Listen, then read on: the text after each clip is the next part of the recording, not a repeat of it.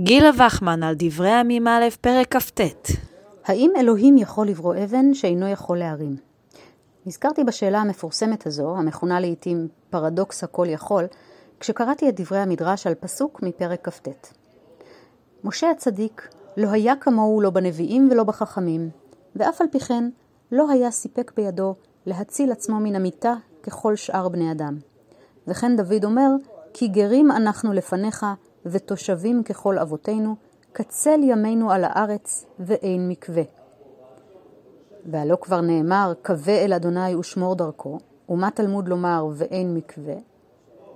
אמר דוד, לכל מידות אדם מקווה. אני עד שיהיה עשיר, חלש עד שיהיה גיבור, חולה עד שיתרפא, חבוש בבית האסורים עד שיתירוהו. אבל יום המיטה אין תקווה, שהרי הקדוש ברוך הוא דיבר עם משה פנים בפנים ולא יכול להציל נפשו מן המיטה. דברים רבה ליברמן, פרשת וזאת הברכה.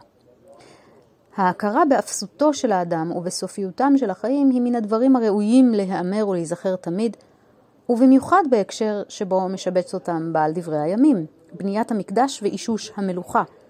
אלה הרי הרגעים המועדים ביותר לזכיחות הדעת ולשכרון כוח.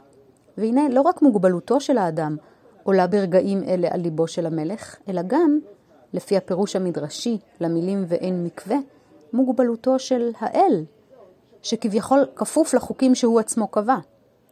דברי כפירה? פרדוקס פילוסופי? לאלוהים פתרונים.